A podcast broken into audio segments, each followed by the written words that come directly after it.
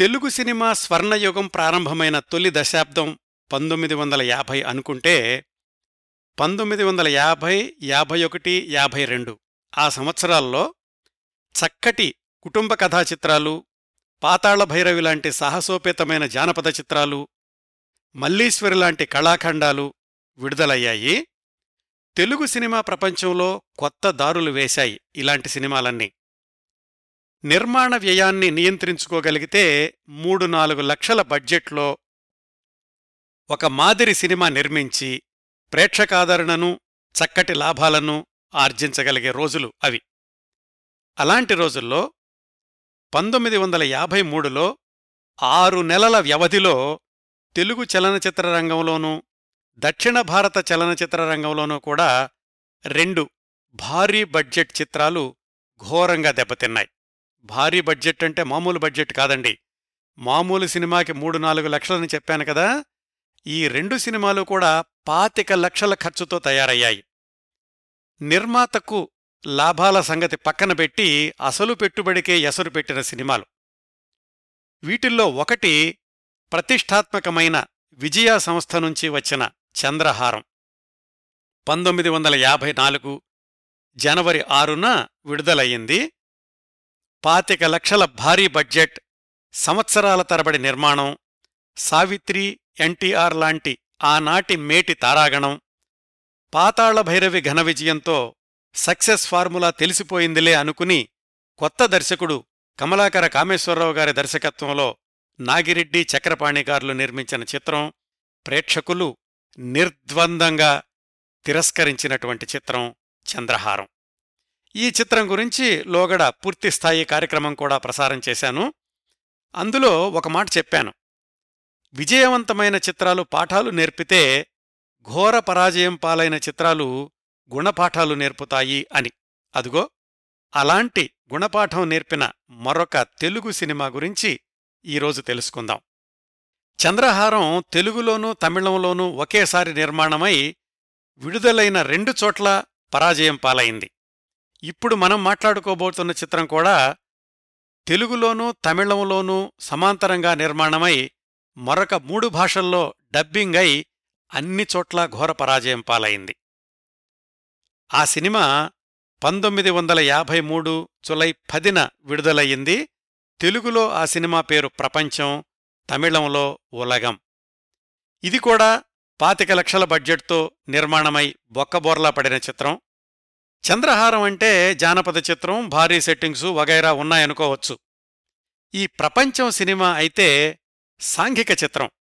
పైగా ఈ సినిమా తీసింది నాగిరెడ్డి చక్రపాణి గార్ల లాంటి స్టూడియో యజమాని కాదు, సినిమా పరిశ్రమతో అంతవరకు అస్సలు పరిచయం లేని శ్రీలంకకు చెందిన ఒక వ్యాపారవేత్త. ఆయన ఎందుకు అంత ప్రమాదకరమైన ప్రయోగం చేశాడో కథాక్రమంలో తర్వాత చెప్తాను. ఈ ప్రపంచం చిత్రం నిర్మాణ సమయంలోనూ విడుదలకు ముందు ప్రచార ప్రకటనల్లోనూ నూట ఒక్క థియేటర్లలో విడుదల చేయడంలోనూ విడుదలయ్యాక ఘోర పరాజయం పాలవడంలోనూ అన్ని దశల్లోనూ సంచలనమే. సాధారణంగా మనం మాట్లాడుకుంటున్న సినిమా సమీక్షల్లో ముందుగా సినిమా కథ, నిర్మాత, దర్శకులు, సాంకేతిక నిపుణుల వివరాలు, ఆ తర్వాత షూటింగ్ విశేషాలు, చివరగా విడుదలయ్యాక ఆ సినిమా సృష్టించినటువంటి రికార్డులు, ఈ వరుసలో మాట్లాడుకుంటున్నాం కదా. ఈనాటి సినిమా ప్రపంచం గురించైతే ముందుగా ఈ సినిమా గురించి నిర్మాతలు చెప్పుకున్న ప్రత్యేకతలు, సినిమా ప్రచార ఆర్భాటాలు, అది రెండు వారాలకే థియేటర్లలో నుంచి వెళ్ళిపోయినటువంటి వైనం, ఇవన్నీ తెలుసుకున్నాక అప్పుడు సినిమా కథ గురించి క్లుప్తంగా మాట్లాడుకుని చివర్లో నిర్మాత గురించిన వివరాలు చెప్తాను. ఈ విశేషాల కోసం నేను సంప్రదించిన వనరులు, ప్రపంచం చిత్రం విడుదల కావడానికి వారం ముందు నుంచి నిర్మాతలు వార్తాపత్రికల్లో వరుసగా గుప్పించినటువంటి ప్రకటనలు, ఆ సినిమా పాటల పుస్తకం, ఆ సినిమా విడుదలైన నెల పంతొమ్మిది వందల యాభై మూడు జులై సంచిక కీనిమాలో నిర్మాత గురించి వచ్చినటువంటి సమగ్రమైన వ్యాసం, రెండు వేల ఎనిమిది మార్చి పన్నెండు నవ్య వారపత్రికలో పాత్రికేయ మిత్రులు వి బాబురావు గారు వ్రాసినటువంటి వ్యాసము, వీటన్నింటి నుంచి సేకరించిన సమాచారం ఈ కార్యక్రమానికి ప్రాతిపదిక.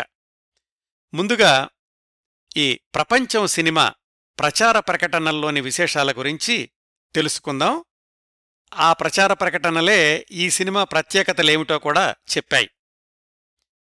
ఈ సినిమా విడుదలకు పది రోజుల ముందు నుంచి అప్పటి ప్రముఖ దినపత్రికలు ఆంధ్రపత్రిక, ఆంధ్రప్రభ వాటిల్లో పూర్తి పేజీ భారీ ప్రకటనలిచ్చారు.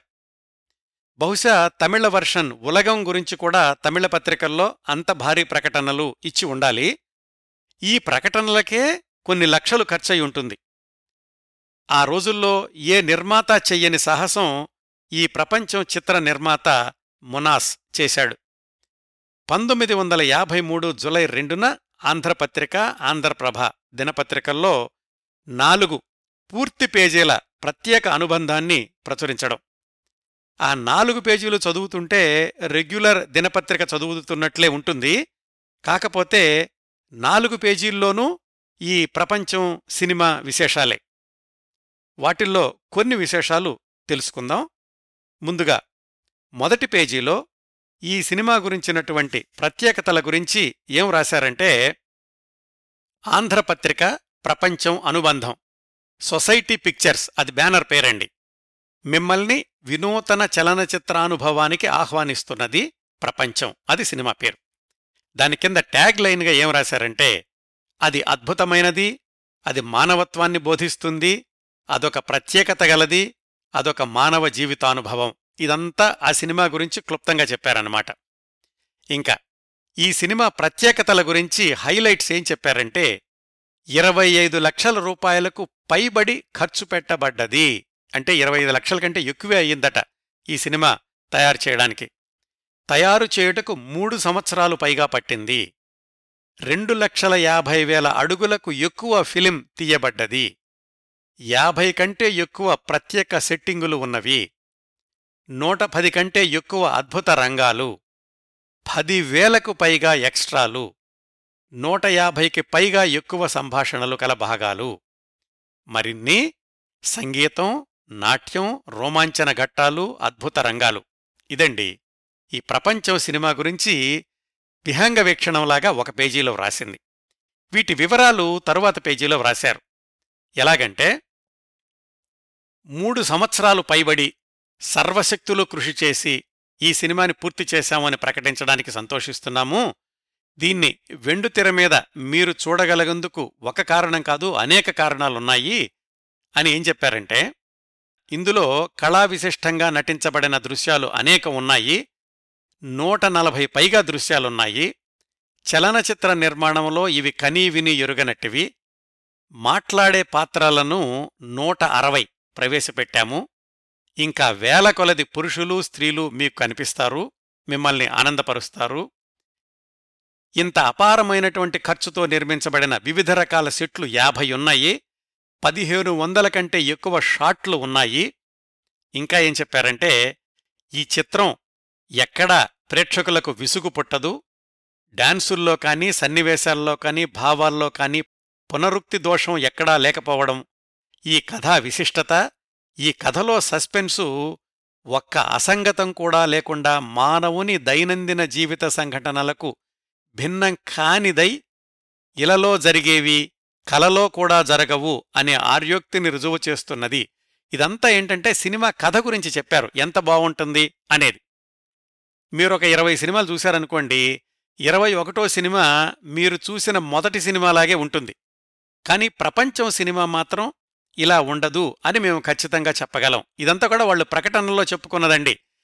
సినిమా విడుదలయ్యాక ఏం జరిగిందో తర్వాత తెలుసుకుందాం. ఇంకా ఈ సినిమాకి అయినటువంటి ఖర్చు గురించి ఏం చెప్పారంటే, దీనికి అనేక లక్షలు ఖర్చయింది. లక్ష అడుగుల ఎడిట్ చేయబడిన ఫిలిం మూడు గంటల ప్రదర్శనానికి సరిపడే మామూలు పొడుగుకు తగ్గించబడింది. దీనికి మూడు వందల నాలుగు ఫ్లోర్ దినాల షూటింగ్ జరిగింది. రెండు వందల డెబ్బై ఐదు మంది కంటే ఎక్కువ సిబ్బంది నిరంతరం మొత్తం పదకొండు వందల తొంభై నాలుగు రోజులు కష్టించి పనిచేశారు. ఇది మూడు సంవత్సరాల్లోనన్నమాట. ఇంకా దీని ప్రత్యేకతలేమన్నారంటే, కార్నివాల్కి, డాన్సులకి మాత్రమే ఐదు లక్షల రూపాయలు పైబడి ఖర్చయింది. పాటలకు మూడున్నర లక్షలకు కొంచెం పైబడి ఖర్చయింది. సెట్లకు, కాస్ట్యూములకు, డ్రస్సులకు మరికొన్ని లక్షలయ్యింది. ఇక తారలకు ఎంతయిందో చెప్పడం భావ్యం కాదు కాబట్టి చెప్పదలుచుకోలేదు. అయినా కాని నేటి తెరమీద ఎవరికిగాని తీసిపోని ఈ సుప్రసిద్ధ తారలను సమకూర్చడానికి ఎంతో భారీ మొత్తం అయి ఉంటుందో మీరు ఊహించగలరు. ఇంత ఖర్చు పెట్టాము అని సినిమా విడుదలకు వారం ముందే ప్రచార ప్రకటనల్లో చెప్పారన్నమాట. ఇంకా ఈ సినిమాల్లోని పాటల గురించి ఏం చెప్పారంటే, అద్భుతమైన ఈ సెల్యులాయిడ్లో ప్రతి అంగుళం రీ రికార్డు చెయ్యబడింది. శ్రావ్యమైన సంగీతంతో నిండినటువంటి ఆ దృశ్యాలు మృదుమధురమైన సంభాషణలను మరింత శోభిల్లి చేస్తున్నవి. ఈ రీ రికార్డింగ్ గురించి ప్రత్యేకంగా చెప్పారన్నమాట. చిత్రం చూసినప్పుడు ఈ మా వర్ణన ముక్కకు ముక్క ఎంత యథార్థమైనదో మీకు తెలియచేయగలదు. కొంచెం భాష తమిళం నుంచి అనువాదం చేసినట్లుగా ఉంటుంది. ఆ రోజుల్లో ఒక మామూలు సాంఘిక చిత్రాన్ని ఒక కొత్త నిర్మాత ఇన్ని ప్రత్యేకతలతో రూపొందించడం అనేది ప్రేక్షకుల్లోనూ పరిశ్రమలోనూ కూడా పెద్ద సంచలనాన్ని సృష్టించింది, ప్రకంపనాలు రేకెత్తించింది అని చెప్పుకోవచ్చు. మైండ్ బ్లోయింగ్ అని ఆంగ్లంలో ఒక పదప్రయోగం ఉంది. అలా అనిపించింది విడుదలకు వారం ముందే ఈ ప్రకటన చదివినటువంటి పాఠకులకు. ఇంకో పేజీలో ఈ సినిమాలోని నటీనటుల గురించి, వాళ్లు ఈ సినిమాలో ధరించినటువంటి పాత్రల గురించి క్లుప్తంగా పరిచయం చేశారు.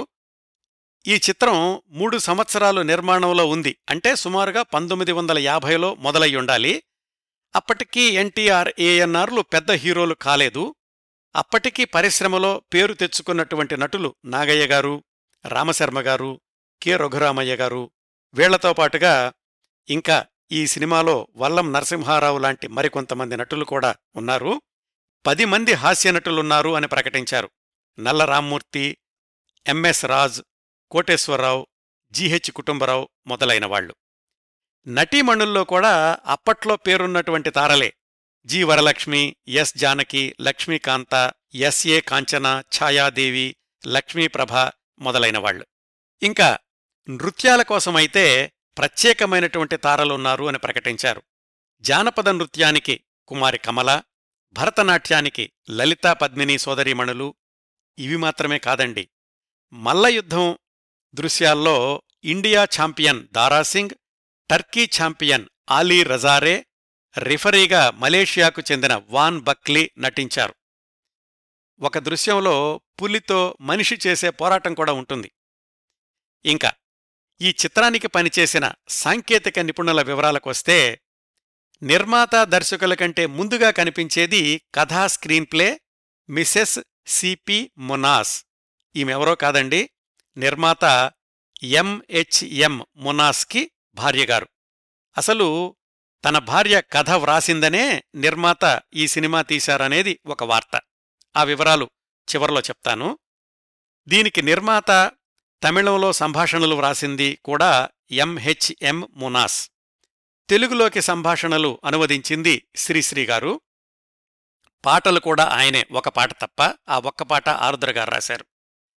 నేపథ్య గాయనీ గాయకులైతే ఏకంగా పది మంది ఉన్నారు. వాళ్లల్లో ఘంటసాల గారు, ఏఎం రాజా, మాధవ పెద్ది, పి లీల, ఎమ్మెల్ వసంతకుమారి, వక్కలంక సరళ వసంత మొదలైనవాళ్లు. దర్శకుడి పేరు మధ్యలో ఎక్కడో ఏమాత్రం ప్రాధాన్యత లేకుండా ఉంటుంది. ఆయన పేరు సిఎస్ రామచంద్రన్. అందరికంటే ప్రధానమైన సాంకేతిక నిపుణుడు. జాగ్రత్తగా చూడండి, ఆ పదవి ఏమిటంటే సర్వవిషయ పర్యవేక్షణ, అంటే ఆల్ ఓవర్ సూపర్విజన్.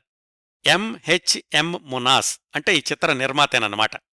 మొత్తానికి ఇదంతా చదివితే అర్థమయ్యేదేమిటంటే, కొన్ని డజన్ల మంది సాంకేతిక నిపుణులున్నప్పటికీ ఇది నిర్మాత ఎంహెచ్ఎం మునాస్ గారి వన్ మ్యాన్ షో అని.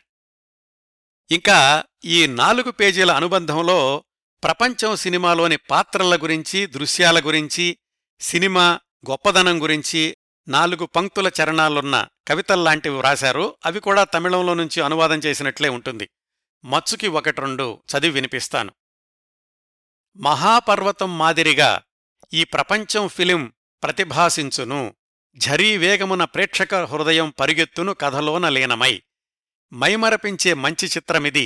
సకుటుంబముగా, సపరివారముగా, భార్యాభర్త, కొడుకు, కూతురు అందరూ చూడదగును ప్రపంచం.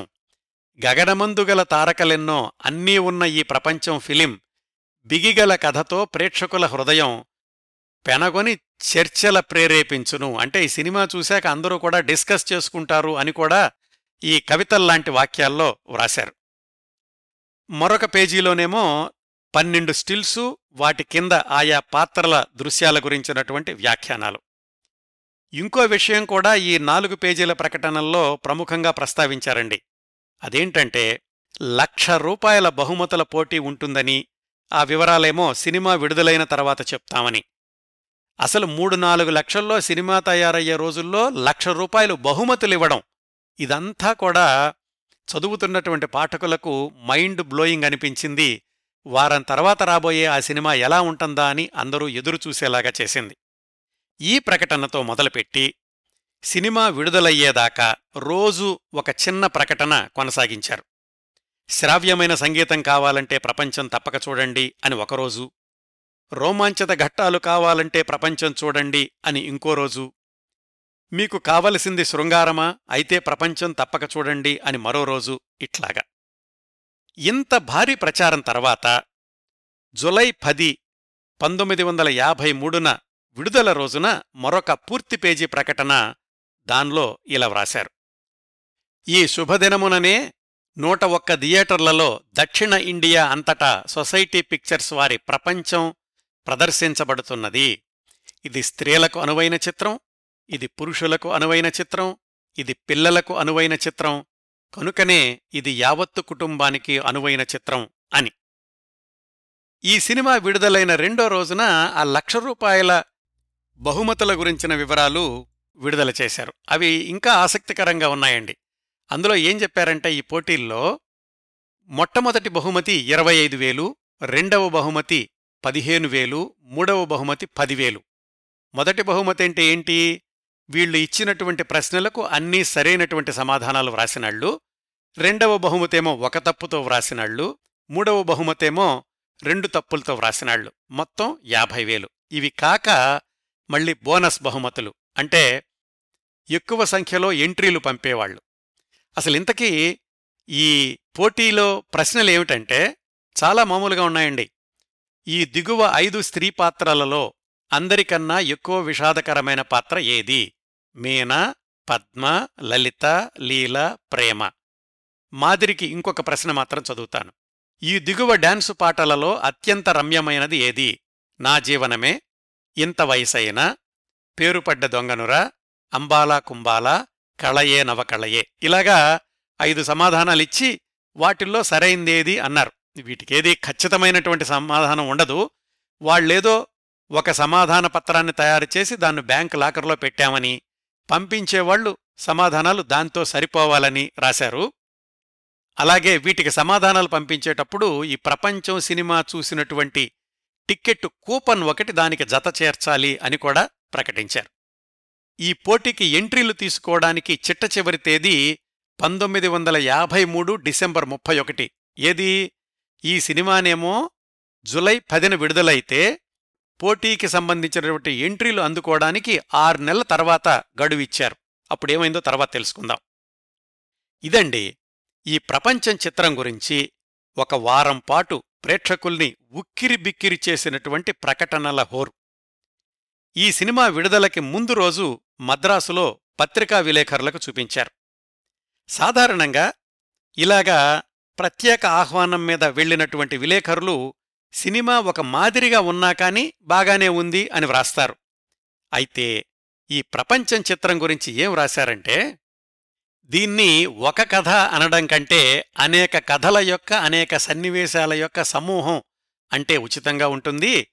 ఈ సమూహానికి ఒక ప్రాతిపదికగా కాక అనేక ప్రాతిపదికలున్నట్లు కూడా కనిపిస్తుంది. ఎందుకంటే సినిమా అంతా చూశాక ప్రేక్షకులకు తాము ఏమి చూశారో జ్ఞాపకం ఉండదు. అక్కడక్కడా కొన్ని ఉపదేశాలు మాత్రం జ్ఞాపకం ఉంటాయి.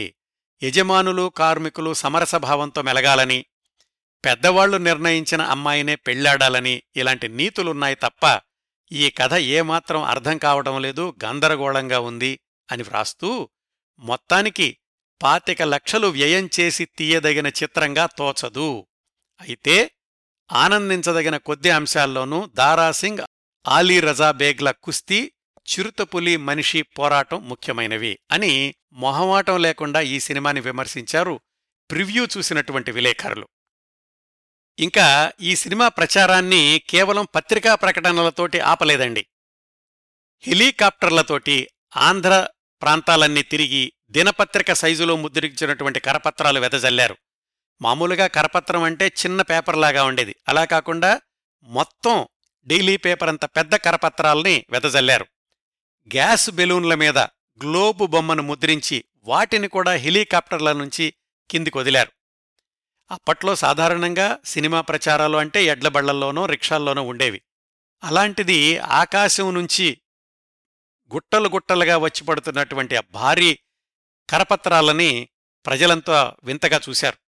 వాటిని ఏరుకోవడం కోసం రోడ్డు మీద అడ్డదిడ్డంగా పరుగులు తీశారట. ఈ ప్రచార బాధ్యతలన్నింటినీ కూడా హాలీవుడ్కు చెందిన కిమర్ అనే కంపెనీకి ఇచ్చారు ఈ నిర్మాత ఎంహెచ్ఎం మునాస్. ఒక మామూలు దక్షిణ భారత చిత్రానికి హాలీవుడ్ సంస్థ ప్రచార బాధ్యతలు తీసుకోవడం అనేది ఎవళ్ళకి అంతుబట్టలేదు. అందరూ ఆశ్చర్యపోయారు. సరే, సినిమా ఎలా ఉంటుందోనని జనం ఎగబడి థియేటర్లను చుట్టుముట్టారు. సినిమా మొదలయింది, నడుస్తూనే ఉంది. ఐదు తరాలకు సంబంధించినటువంటి కథ ఈ సినిమా ఇతివృత్తం. చిత్తూరు నాగయ్య గారు పాటతోటి సినిమా ప్రారంభమవుతుంది. ఆ చిన్న వేషానికి ఆయనకు ఆ రోజుల్లోనే పాతిక వేల రూపాయలు పారితోషికం ఇచ్చారట. ఆ తర్వాత కె రఘురామయ్య గారు, ఈలపాటి రఘురామయ్య గారు కనిపించి చక్కగా ఒక పద్యం పాడతారు. లక్ష్మీకాంత వచ్చి ఒక డాన్స్ చేస్తుంది. దారాసింగ్ గోదాలోకి దూకి ఒక రీలు పడవునా బేభత్సమైనటువంటి మల్లయుద్ధం చేస్తాడు. మొత్తానికి ఎవరు ఎందుకొస్తారో తెలీదు, ఎందుకు పోతారో అంతకన్నా తెలీదు. సీన్కి సీన్కి సంబంధం ఉండదు.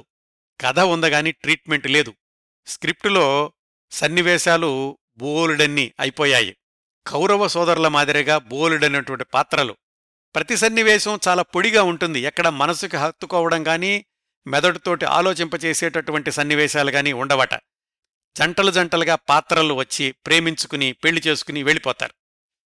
ఇట్లా ఉందండి ఈ సినిమా యొక్క పరిస్థితి.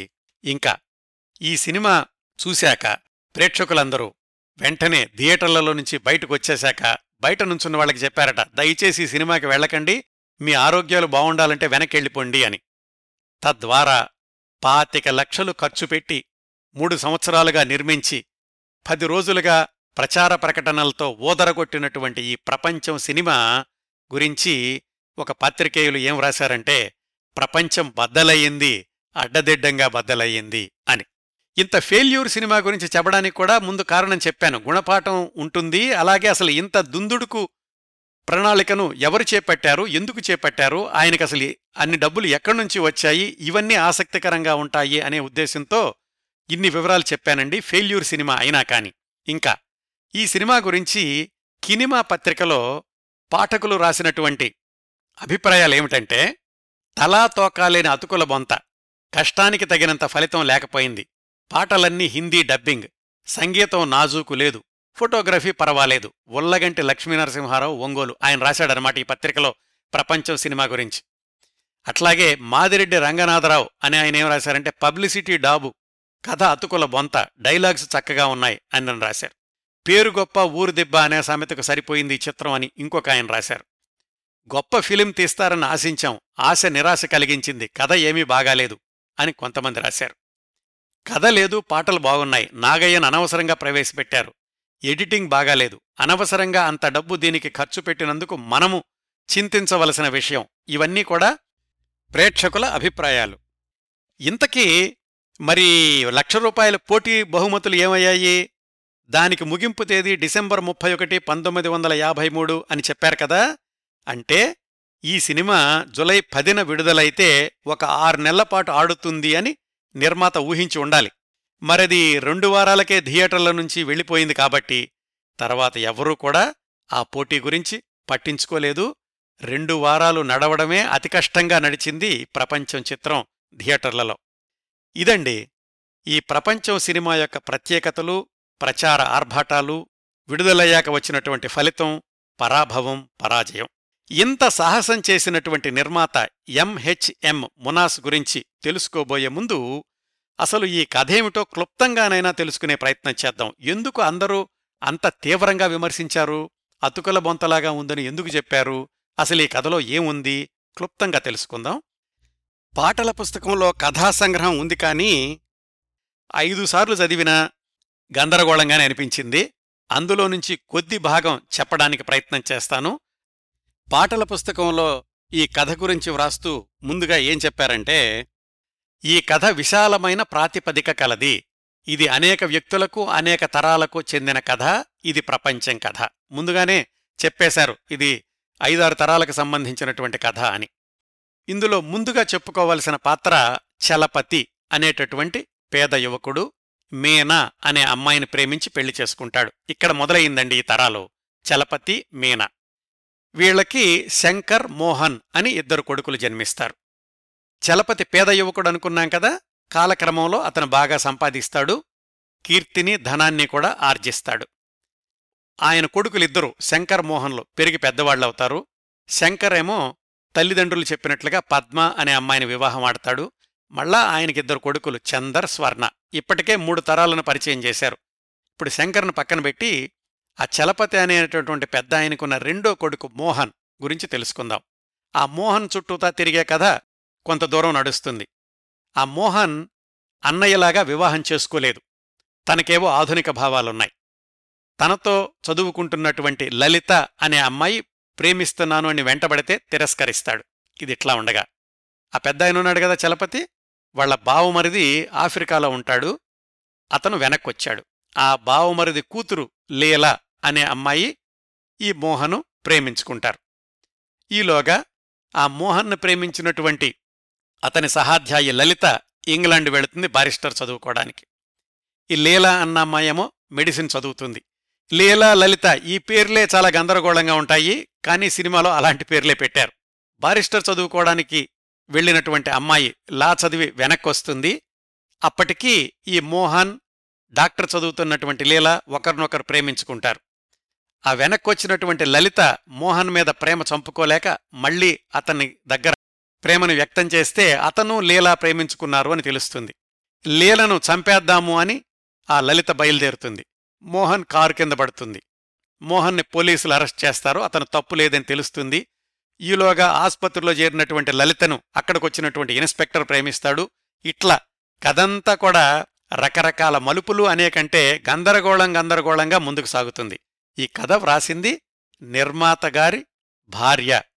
అందువల్ల ఈ కథ నిర్మాతకు బాగా నచ్చింది, ఈ సినిమా తీయాలనుకున్నారు. ఇంకా కథ నేను పూర్తిగా చెప్పలేదు, ఇప్పటికే గందరగోళంగా అనిపిస్తోంది కాబట్టి ఇక్కడితో ఆపేస్తాను. కేవలం మచ్చుకి ఈ కథ ఎందుకు ప్రేక్షకులకు నచ్చలేదు అనడానికి కొంచెం భాగం మాత్రం చెప్పాను. ఇప్పుడు అసలు ఈ నిర్మాత ఎవరు? ఎక్కడ్నుంచి వచ్చారు? పాతిక లక్షలు ఖర్చు పెట్టగలేటటువంటి సామర్థ్యం ఈయనకి ఎలా ఉంది? ఆ విశేషాలు తెలుసుకుందాం. ఈ నిర్మాత పేరు ఎంహెచ్ఎం మునాస్ అని చెప్పాను కదా. ఆయన పంతొమ్మిది వందల పదిహేను ఫిబ్రవరి ఇరవై నాలుగున శ్రీలంకలోని కొలంబోలో జన్మించాడు. ఆయనది అసలు భారతదేశం కాదు. కొలంబోలో వాళ్ల కుటుంబం చాలా పేరున్నటువంటి వ్యాపారవేత్తల కుటుంబం. వాళ్ల తాతగారు ఇరవై ఏళ్లపాటు లెజిస్లేటివ్ కౌన్సిల్ సభ్యుడిగా చేసి పద్దెనిమిది వందల తొంభైలోనే చనిపోయాడు. తండ్రి కొలంబోలో పెద్ద లాయరు, పురపాలక సంఘ సభ్యుడు. వీళ్ళందరికీ కూడా, అంటే వాళ్ళ తాతగారికి నాన్నగారికి కూడా వ్యాపారంలో బాగా అనుభవం ఉంది. మునాస్ తండ్రికి ఆరుగురు పిల్లలు. వాళ్లల్లో పెద్దవాడు మునాస్. మిగిలిన వాళ్లల్లో కొంతమంది మంచి మంచి ఉద్యోగాల్లో ఉన్నారు, వ్యాపారాల్లో కూడా ఉన్నారు. ఇప్పుడు మనం మాట్లాడుకుంటున్న ఈ ప్రపంచం సినిమా తీసిన ఎంహెచ్ఎం మునాస్ కొద్దిగా లా కాలేజీలో కూడా చదువుకున్నాడు, అలాగే సైకాలజీ చదువుకున్నాడు. ఇవన్నీ కొంచెం కొంచెం చదివాడు, కానీ చదువు మీద ఆయన దృష్టి ఎక్కువగా కేంద్రీకరించలేకపోయాడు. చిన్నప్పటి నుంచి కూడా ఆయనకి వ్యాపారం చెయ్యాలని ఉండేది. అందుకని తన పద్దెనిమిది సంవత్సరాల వయసులోనే వ్యాపారంలో ప్రవేశించి ఎక్స్పోర్ట్ ఇంపోర్ట్ బిజినెస్లో రెండు చేతులా విపరీతంగా సంపాదించాడు. ముఖ్యంగా రెండో ప్రపంచ యుద్ధ సమయంలో భారతదేశం వచ్చి బోలెడంత డబ్బు సంపాదించాడు. పంతొమ్మిది వందల నలభై ఐదులో ఆయన ఇండో నేషనల్ బ్యాంక్ అనేదాన్ని మొదలుపెట్టి దానికి మేనేజింగ్ డైరెక్టర్గా ఉంటూ దాన్ని నడిపాడు. ఇదంతా బిజినెస్కి సంబంధించినటువంటి వ్యవహారం. అయితే సమాంతరంగా ఈ మునాస్ గారి మనసులో ఉన్నదేమిటంటే, ఆయనకు సాహిత్యం అంటే విపరీతమైనటువంటి ఆసక్తి. కేవలం తమిళమే కాకుండా ఇంగ్లీషు సాహిత్యాన్ని కూడా ఔపోసన పట్టాడు. ప్రత్యేకించి షేక్స్పియర్ రచనలను ఆయన అనర్గళంగా అప్పజెబుతూ ఉండేవాడు. షేక్స్పియర్ ఏ నాటకంలోని ఏ సంభాషణ అయినా గాని ఎప్పుడడిగినా ధారాళంగా చెప్పగలిగేవాడు. తమిళంలో కూడా పాత తమిళం బాగా తెలుసు. ప్రాచీన తమిళ గ్రంథాల ప్రభావం ఆయన మీద ఎంతైనా ఉంది. ఆయన తిరుక్కరల్లో సగం పద్యాలు, తిరువాచకం యావత్తు, కంఠపాఠం. ఆయన స్వయంగా ఇంగ్లీష్లోనూ తమిళంలోనూ కవిత్వం కూడా వ్రాశాడు. వచనం వ్రాయడం కంటే కవిత్వం వ్రాయడమే తేలిక అని కూడా అంటూ ఉండేవాడు. ఇట్లా ఈ ఎంహెచ్ఎం మునాస్ ఒకవైపేమో వ్యాపారంలో విపరీతంగా సంపాదిస్తున్నాడు, రెండోవైపేమో ఆంగ్లం తమిళం సాహిత్యంలో విపరీతమైనటువంటి పరిచయము, ఆసక్తి ఉన్నాయి.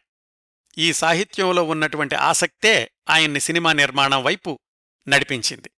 అయితే చిన్నప్పటినుంచి సినిమా తీయాలన్న ఆసక్తి లేదు. డబ్బులు సంపాదించాక తనలో ఉన్నటువంటి సాహిత్య అభిలాషను సినిమా రూపంలో మార్చుకుందాము అనుకున్నాడు.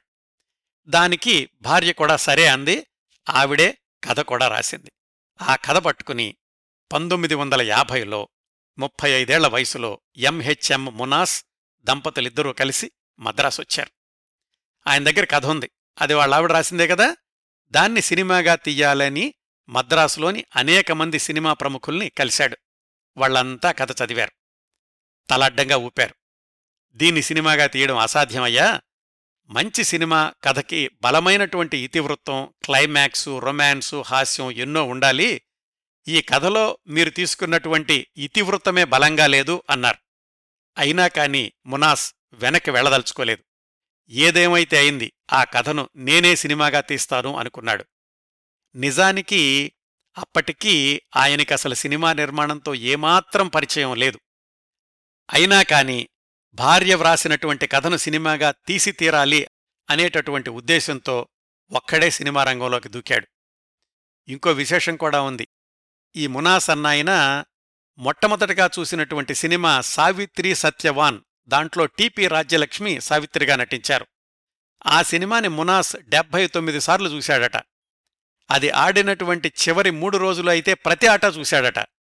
తనకు నచ్చిన దానిమీద ఆయన మనస్సు ఎంత గాఢంగా లగ్నమవుతుందో ఈ ఉదాహరణ తెలుస్తుంది అని వ్యాసంలో రాశారు.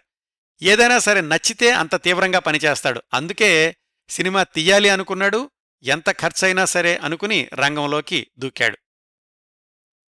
ఈయనకి సినిమా కథ మీద, సినిమా నిర్మాణం మీద కొన్ని స్థిరమైనటువంటి అభిప్రాయాలుండేవి. అవన్నీ కూడా ఈ వ్యాసంలో వ్రాశారు. ఏంటి సినిమా కథ అంటే గనక సినిమాలో పాత్రల యొక్క భావోద్వేగాల్లో లాజిక్ ఉండాలి, అట్లాగే ఒక దృశ్యంలో ఉన్న పాత్రల స్వభావం రెండో దృశ్యంలో వచ్చేటటువంటి పాత్రల స్వభావానికి సరిపోయేలాగా ఉండాలి. ఇలాగా సైద్ధాంతికంగా అయితే చక్కగానే అనుకున్నాడు. కాకపోతే ఆయన వ్రాసుకున్నటువంటి కథ వెండితెరకి అనువాదం చేయడంలోనే ఆయన పూర్తిగా దెబ్బతిన్నాడు. ఆయన సినిమా మొదలుపెట్టినటువంటి ఉద్దేశం ఏమిటంటే దేశంలోని ప్రతి ఒక్కరూ ఒకసారి కాదు పదే పదే చూడదగిన చిత్రం నిర్మించాలి అనేటటువంటి సంకల్పంతోటి ముందడుగు వేశాడు. పైగా ఈ సినిమాని భారీగా నిర్మిద్దాము, ప్రేక్షకులకు ఇంతవరకు చూడని అనుభూతి కలగాలి, అట్లాగైతే తప్పనిసరిగా చూస్తారు అనుకున్నాడు. కానీ ఆ సినిమా కథా బలం లేకుండా ఎన్ని హంగులు ఆర్భాటాలు సృష్టించినా గాని ప్రేక్షకులు చూడలేరు అన్న విషయాన్ని ఆయన సినిమా ప్రారంభానికి ముందు గ్రహించలేకపోయాడు. పంతొమ్మిది వందల యాభై ఏప్రిల్లో స్క్రిప్టు రచన మొదలుపెట్టాడు. నాలుగు నెలల పాటు పనిచేసి ఆ స్క్రిప్టు పూర్తి చేశారు. దానికి సంభాషణలు కూడా ఆయనే రాసుకున్నాడు తమిళంలో. తెలుగులోనేమో శ్రీశ్రీ గారు వాటిని అనువాదం చేశారు. డైరెక్షన్ కోసమని ఎల్ ఎస్ రామచంద్రన్ అనే ఆయన్ని తీసుకున్నాడు. నిజానికి ఆయన పేరు ఎక్కడో టైటిల్స్లో లోపలేశారు. తెలుగు తమిళ భాషల్లో ఉత్తమమైనటువంటి నటీనటులెవరున్నారో వాళ్లందరినీ ఎంపిక చేసుకున్నాడు. చిత్ర నిర్మాణంలో ప్రతి చిన్న విషయాన్ని ఆయనే స్వయంగా పర్యవేక్షించాడు. అందుకే సకల శాఖ పర్యవేక్షణ అని కూడా రాసుకున్నాడు ఆయన. కాకపోతే ఏం జరిగిందంటే ఆయనకి సినిమా నిర్మాణంలో అనుభవం లేదు కాబట్టి ఏ కొంచెం పొరపాటు కనిపించినా గానీ మళ్లీ మళ్లీ షూటింగ్ చేస్తూ ఉండేవాడు. డబ్బుల కోసమైతే ఎప్పుడూ లెక్క చేయలేదు. ఎందుకు లెక్క చేయలేదో ఇప్పుడే చెప్తాను. ఏది చేసినా గానీ నా మనసిలా చెబుతోంది, అందుకే ఇలా తీస్తున్నాను అంటూ ఉండేవాడు. కొన్ని కొన్ని సీన్లు కాగితం మీద రాసుకున్నప్పుడు అద్భుతంగా ఉన్నాయి, కానీ తీసిన తర్వాత రషెస్ చూసుకుంటే చాలా నిర్జీవంగా పేలవంగా ఉండేవి. వాటిని మళ్లీ రాసి తీయాల్సొచ్చింది. ఎంత కొత్తగా రాసినా గానీ కొత్తగా తీయడం కుదరలేదు కాబట్టి మళ్లీ అలాగే ఉండేది. అట్లా ఈ సినిమా నిర్మాణానికి మూడేళ్లు పట్టింది. పాతిక లక్షలు పైగా అన్నాడు కదా, దాదాపు ముప్పై లక్షలు అయ్యుండొచ్చు అని కొంతమంది అంచనా. ఈ సినిమా నిర్మాణంలో ఉన్నన్ని రోజులు వచ్చిన వాళ్లకల్లా రషెస్ చూపిస్తూ ఉండేవాడట. ఆ వచ్చిన వాళ్ళు ఏదైనా బావుండలేదని చెప్తే మళ్ళీ వెంటనే దాన్ని తీసేసి మళ్లీ షూటింగ్ చేసి మళ్లీ అందరినీ పిలిచి మళ్లీ అందరికీ బేటాలిచ్చి మళ్లీ అందరికీ పారితోషికాలిచ్చి మళ్లీ దానిలో కలిపేవాడు. ఇంకెవరో వచ్చి ఇది బాగాలేదు అంటే మళ్ళా దాన్ని తీసేసేవాడు. ఆయనే స్వయంగా తన సినిమాని ఐదు వందల సార్లు చూసుకున్నాడట. నాకే విసుగు కలగడం లేదు, ప్రేక్షకులు తప్పనిసరిగా చూస్తారు అనేటటువంటి ఆత్మవిశ్వాసాన్ని పరిధుల్ని మించి నింపుకున్నాడు తనలో. ఈ కీనిమా వ్యాసంలో ఏం రాశారంటే, త్వరలోనే మనమంతా కూడా ప్రపంచం అనే ఈ సినిమాని చూస్తాము. ఈ చిత్రాన్ని గురించి మునాస్కు గల అభిప్రాయం సరైందో కాదో, చిత్ర నిర్మాణం గురించి ఆయనకు గల సిద్ధాంతాలు గట్టివో కావో అప్పుడుగాని రుజువు కాదు. నిజంగా ఆయన విశ్వాసాలు సరైనవైతే మన దక్షిణ భారత సినిమా ప్రపంచంలోకి మరొక గొప్ప నిర్మాత ప్రవేశించాడు. ఒకవేళ కాకపోతే ఆయన అభిప్రాయాలు మార్చుకుంటాడు అని వ్రాశారు. కానీ నిజానికి ఈ సినిమా అట్టర్ ఫెయిల్యూర్ అయింది. ఖరీదైనటువంటి ఫ్లాప్ చిత్రంగా మిగిలిపోయింది. ఇంకా ఈ ఎంహెచ్ఎం మునాస్ దంపతుల గురించి కొన్ని కొన్ని వార్తలేమిటంటే, అసలు ఈయనకి డబ్బులు ఎలా వచ్చినాయి, పాతిక లక్షలు ఎలా తగలబెట్టుకున్నాడు ఆ రోజుల్లో అంటే, కొంతమంది ఏం చెప్తారంటే, ఆయన రెండో ప్రపంచ యుద్ధ కాలంలో భారతదేశంలో కాంట్రాక్టులు చేశాడు, లక్షలకు లక్షలు సంపాదించాడు. అయితే ఆ సొమ్మును తన స్వదేశమైనటువంటి శ్రీలంకకు తీసుకెళ్లడానికి బ్రిటిష్ వాళ్లు ఒప్పుకోలేదట. అందుకని ఆ డబ్బుల్ని భారతదేశంలోనే ఖర్చు చేద్దామని మునాస్ నిర్ణయించుకున్నాడు. ఆ సినిమా నిర్మాణం ఒకటే అతనికి మార్గంగా తోచింది.